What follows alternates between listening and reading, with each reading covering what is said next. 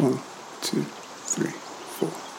I think for me, people take through the years, maybe now that I'm married with kids and I also sold properties, people give me more credibility. But in the beginning, it was challenging because I don't think people took me as serious, especially men. But, and I gave everybody the benefit of the doubt, but I did waste a lot of my time because people just thought, I'm just a cute girl and that's pretty much it. Hello, and welcome back to the Well Now What Podcast. I'm your host, Savannah. Yes, you read the title right. Today's guest is the one and only Maya Vander. I actually fangirled when she said yes to being on my podcast. I also want to point out that during this entire interview, she was holding her newborn baby. Talk about Supermom. I love the reality show Selling Sunsets, and Maya is definitely the one that keeps the whole group together and sane. And in this episode, we talk about how she became a realtor in LA and in Miami, how she feels as a woman in an industry dominated by men, the biggest challenges as a realtor during COVID, the behind the scenes and reality of filming Selling Sunsets, and advice she has on negotiating tough deals. I hope you enjoy this episode. I'm here with the beautiful Maya Vander. So I've been recently enjoying watching Selling Sunsets on Netflix. I find it very intriguing because selling real estate in the Los Angeles market can be glorious, given the area's sunny location and an abundance of the rich and famous living there. It can also be cutthroat as agents fight over clients and properties. Selling Sunset showcases the ups and downs of being a realtor in LA. One of my favorite realtors on the show is Maya Vander. You can tell that she really understands her clients' needs and is a natural negotiator. I think that the skills that realtors use to be successful in their jobs can apply to many other career paths out there. There was even a point in my life where I even considered becoming a realtor, so I'm really excited to hear her story. So Maya, you grew up in Israel and you had family history of investing in properties and flipping homes. Was that something you were passionate about growing up, or what was your career before becoming a realtor? Yeah, so, my dad was doing it overseas long time ago. So I was actually very little when he was doing those little flips. So it wasn't like he wasn't like some crazy big developer, so it's not like I grew up with real estate and that was in my blood. So I was always doing just a regular job. I was working in LA when I first moved in a clothing store as a salesperson. So I was mainly in retail until I got my license back in 2012. So just my mom told me, hey, why don't you do real estate? And I decided to take the class. Right. Yeah. So what was the process of becoming a realtor? Was it a lot of exams or was it just one exam? No, so it's one exam. You have a class in LA. Back then, it took me about 3 months. In Florida, I did it in 1 month. So you go through the class. You have a bunch of topics, and by the way, none of them is related to what you're actually doing in real life. You have to pass that, and you have one exam. And people think it's so easy. And if you study, it is easy, but you have to study, and the questions are pretty tricky. So basically, a class plus final exam. So yeah, I would say if you take the real estate course, make sure you study. Yeah. So when you become a realtor, you need to sign on with a brokerage. And for people that don't really know, what does that entail and how much kind of commission do they usually take? Right. So people confuse between a real estate agent and a real estate broker. So in order to sell properties, you have to hang your license under a brokerage. So the brokerage is basically your boss, and they take and assume all the liabilities. And because of that, they take a percentage of your commission. So let's say average sale, you get 2.5-3% commission. From that commission, your broker take his split. So every company is different. Usually, let's assume a lot of new real estate agent, the split will start 60-40. So you get to keep 60%. Your broker will take 40. Some of them will do 70-30. It really depends on the company again. So out of those 2.5-3%, your brokerage will take the cut. And you could be your own broker, but you have to obviously gain experience, and you need to sell real estate for 2 years before you become a broker if you want to do that. And how competitive is the industry in LA? Like as a realtor? Very competitive, yeah. So there are a lot of agents and they're great. And everybody basically fights for the same sales, right? So, you know, I used to door knock. And every time I used to go and door knock, meaning, you know, asking someone at the door, hey, are you looking to sell or are you looking to move? They always told me, oh, I had like 3 agents before you already come into my house this morning. So it is competitive and you have to be aggressive and, you know, and fight basically and to generate clients all the time. So it's not as easy as we see in Selling Sunset. I wish it was, but it's not the case. Yeah. Speaking of Selling Sunset, how did you get signed on with the Oppenheim Group and how did that relationship start? Yeah. So I knew, you know, it's a small community, the brokerage community and the agents, like everybody pretty much know each other and you go to the same open houses and all that. So you do have a good network of agents. When Jason started his own brokerage, he approached me. I asked if I want to join, and I really loved his marketing material, and I liked the fact that it was a very, very small company, so small that it was just me, him, Brett, his brother, and another guy named Graham. So just the 4 of us, basically. I was the first girl. I always say that, but I'm very proud. I was the first one, and then the rest came and joined. So he asked me if I want to join, and I decided to leave my other company to go to Jason's. Okay. And did the other people join after the show, or was this before the show? No. So everyone joined before the show, way before the show. The only one who joined once we actually were about to film, like actually 2 of them, Davina and Chrishell, joined last. And you also go back and forth to Miami, and you're a realtor there as well. So what are kind of the main differences in the real estate market with LA and Miami? Yeah, so now I'm actually in Miami more because I just had my baby, but so I'm going to probably stay for a while. But, you know, LA, I think it's a very stable market because everybody wants to be in LA. It's the entertainment industry. So even if you also have, let's say, you know, bad economy, there is a lot of money in that city. So I think LA in a way is a sense of a bubble. Miami, thankfully, we do have international buyers in here that always want to come and have this nice, fun vacation home. So I would say they're also less emotional about the purchasing because they just want to come a couple of times a year, enjoy the weather, and then go back to either, you know, New York or Canada or, you know, Latin America or Europe. LA, when you buy a property, you look into where you're going to be in the next 7 to 10 years on average because the prices are more expensive. So that's the main difference. And price point is a little bit different. Miami is cheaper. Okay, yeah. And do you remember the first property that you sold and how did you get your first client? Yeah, so the first property was a small condo in LA, in West LA, and I sold it for $350,000 and it took me about 9 months from getting the license and selling this condo. Was my first deal. And I got it because I worked with an associate in my company that his uncle was the one buying, but he didn't want to do all the work. So I was doing all the work and basically we split the commission. So, you know, 2.5% of brokerage take a fee, then you have to split it. Then you have to pay taxes. So I got like $50 left. I'm kidding. A little bit more than that, but yeah. And yeah, so as a realtor, your commission is truly based on the housing market, which is always changing. And yeah. So how do you kind of deal with that, especially now with COVID, like a kind of like an unstable environment? So how do you deal with that? You know, I drink wine every night. Kidding. No, I'm not kidding. I love to have my one glass. But look, it's not a salary. And by the way, I'm holding my baby. So sorry if she's making noises. If she gets crazy, I'll hang it to my husband. Look, it's commission based, right? So you have to hustle. And even in, you know, uncertainty like COVID and obviously just general the economy, you have to somehow be creative and stay in touch with your maybe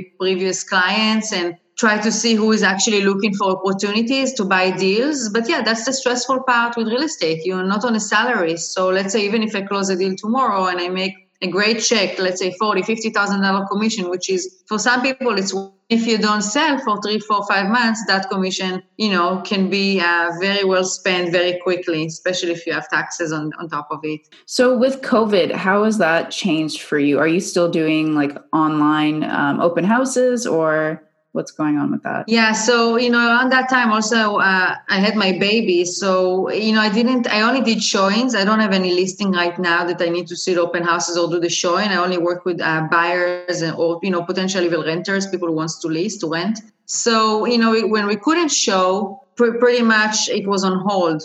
I am on under contract with a client of mine, but he's also buying a pre-construction condo in Miami. So, you know, he only needs to see pictures of the project and renderings. It doesn't require, a showing because the project is not even, finished. So I was lucky with that. But now we resume showings. So I'm going to, do individual showing with my clients. But yeah, it's been more quiet for sure. And, at least for me, I took the time also to obviously prepare to giving birth and enjoy the time with the family a little bit. Yeah, of course. And I wanted to ask, as a woman in real estate in LA, do you often have to deal with certain stereotypes or expectations to look a certain way? And because real estate is an industry mostly dominated by men. So do you find it hard to be heard?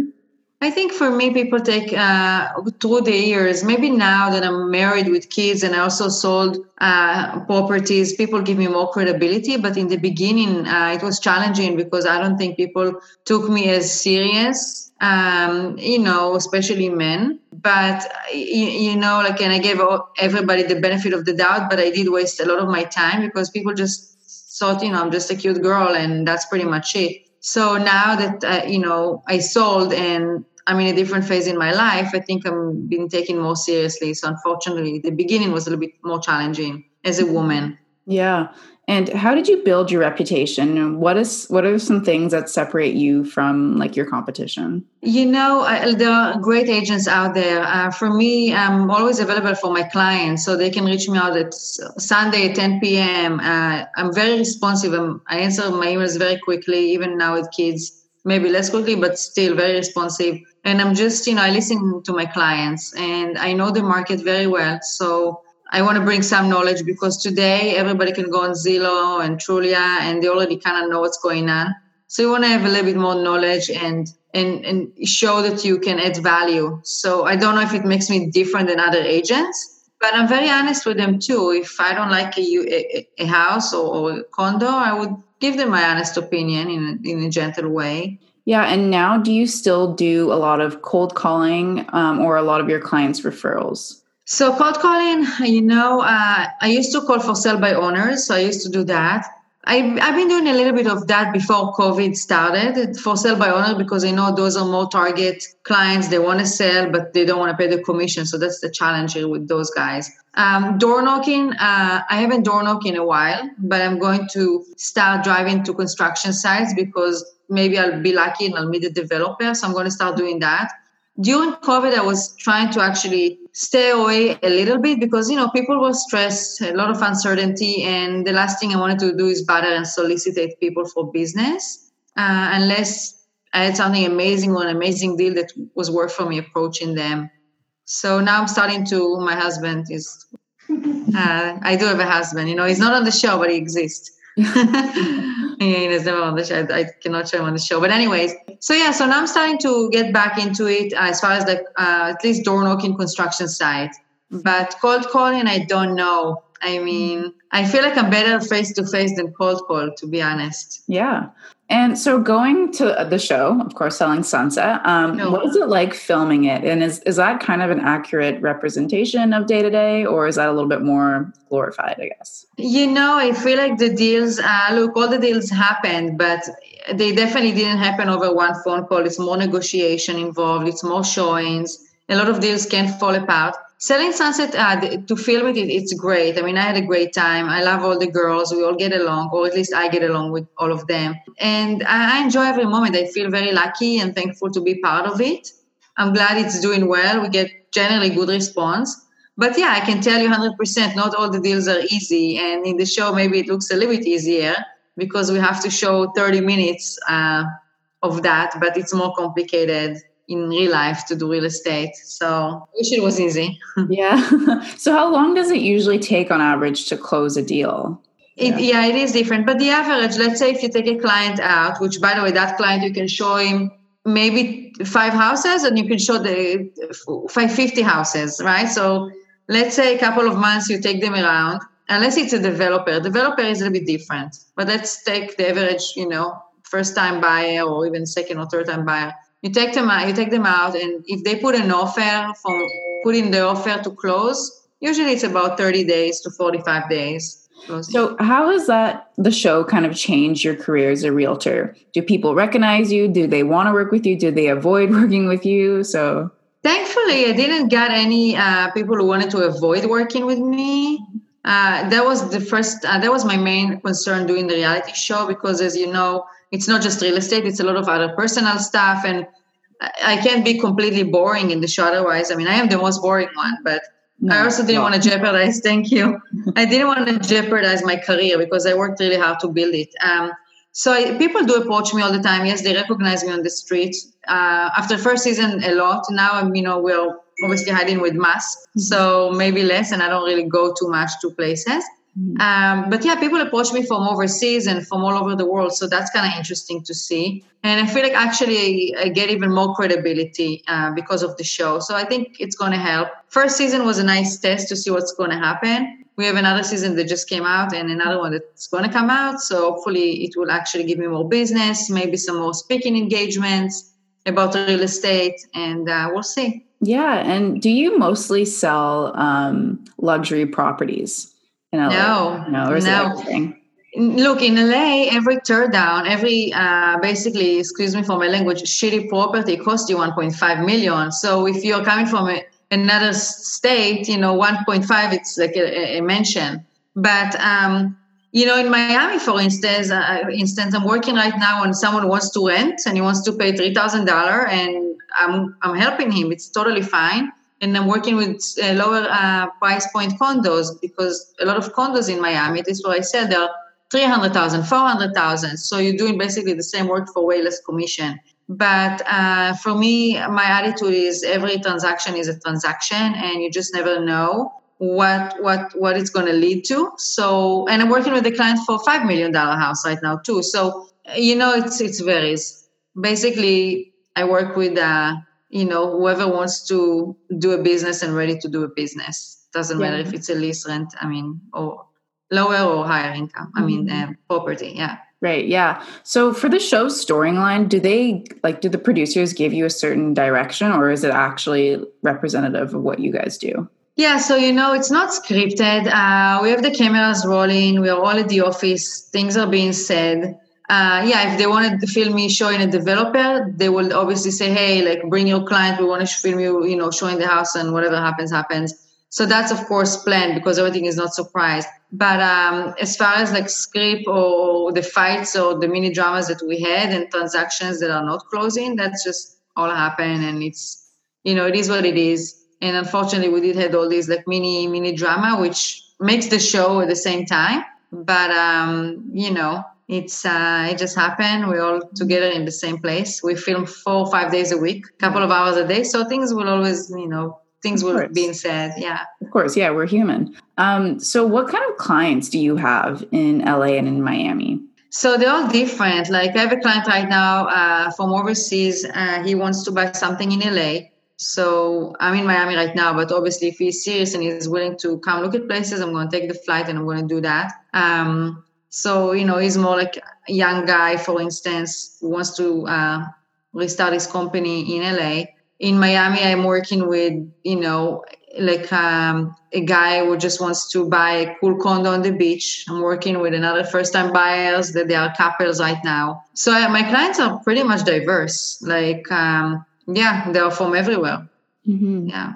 No, I'm not, not specific demographic or anything like that. Right. Yeah. So being a realtor, there aren't that many days off. So are you constantly working? How involved are you in your listings? Yeah. So right now I don't have a listing. I had one in Miami, but we didn't sell it. So we're taking a break. We took it off the market. And in LA, I'm not taking a listing right now because I'm physically in Miami. So I don't want to do, I'm a control freak. If I cannot take a listing that I can physically do open houses and do all of that, I wouldn't do it.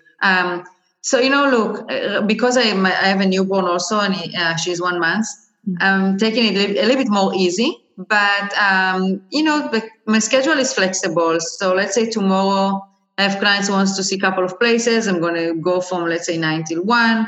Then I need meeting another client until 2, and then I'll go home. I'll work on emails, obviously spend time with my kids. And tonight when I put the kids to sleep, I have some emails to do and checking up, some stuff for clients. So I try to work it around my schedule with my two babies. Most of my emails and all that, it's kind of like all over the place, all over, the day. If I have to do showings, it's mainly morning or weekends. So it's not, I don't have a set schedule, unfortunately, right now because of the babies.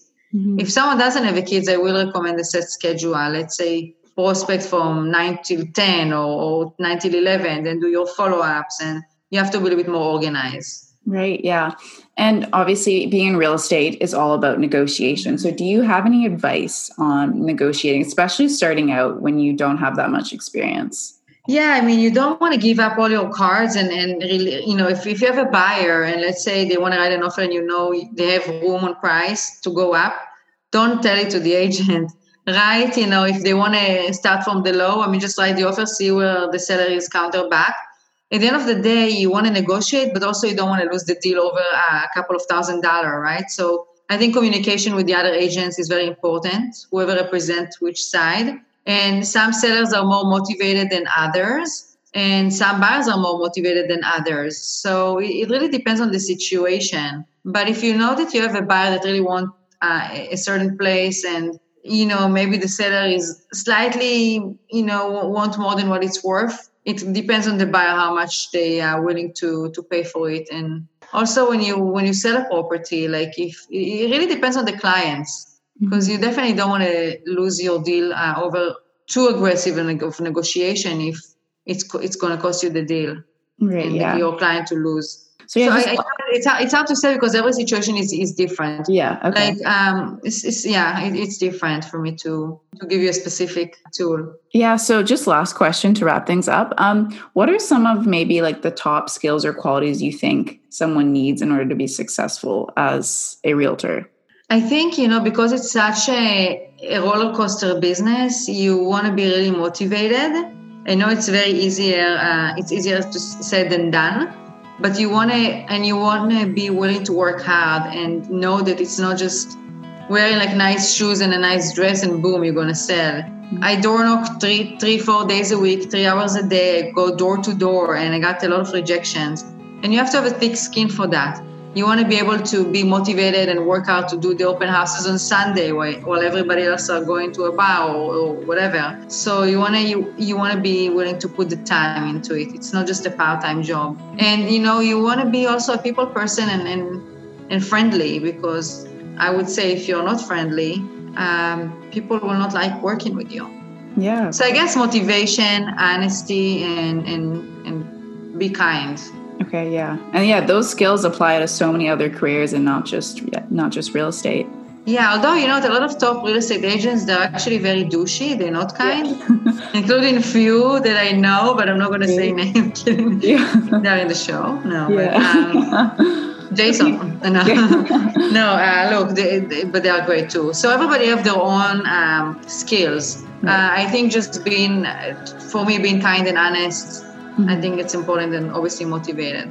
Right. Okay. Yeah. Well, thank you so much for chatting with me today. I highly recommend to anyone who hasn't watched Selling Sunsets. It's amazing. It's binge worthy. But so thank you so much for your time.